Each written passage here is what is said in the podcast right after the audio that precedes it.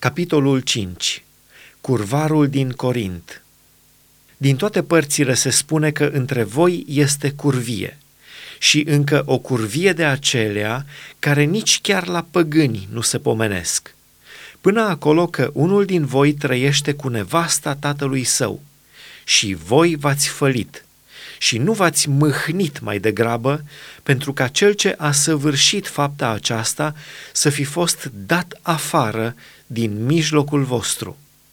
Cât despre mine, măcar că n-am fost la voi cu trupul, dar fiind de față cu Duhul, am și judecat, ca și când aș fi fost de față, pe cel ce a făcut o astfel de faptă.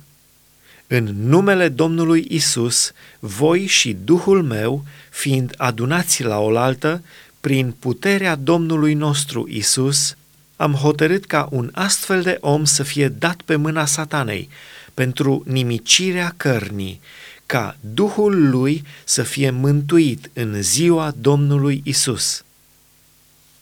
Hristos, mielul nostru de Paște. Nu vă lăudați bine.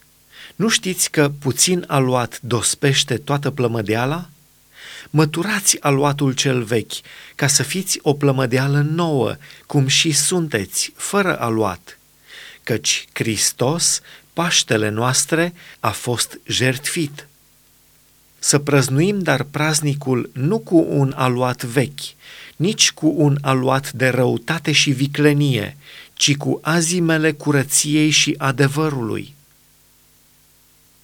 Creștinii și curvarii V-am scris în epistola mea să n-aveți nicio legătură cu curvarii, însă n-am înțeles cu curvarii lumii acesteia, sau cu cei lacomi de bani, sau cu cei răpăreți, sau cu cei ce se închină la idoli, fiindcă atunci ar trebui să ieșiți din lume.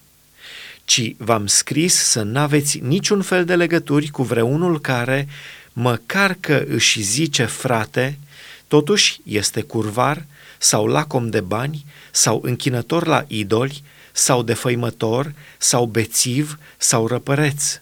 Cu un astfel de om nu trebuie nici să mâncați. În adevăr, ce am eu să judec pe cei de afară?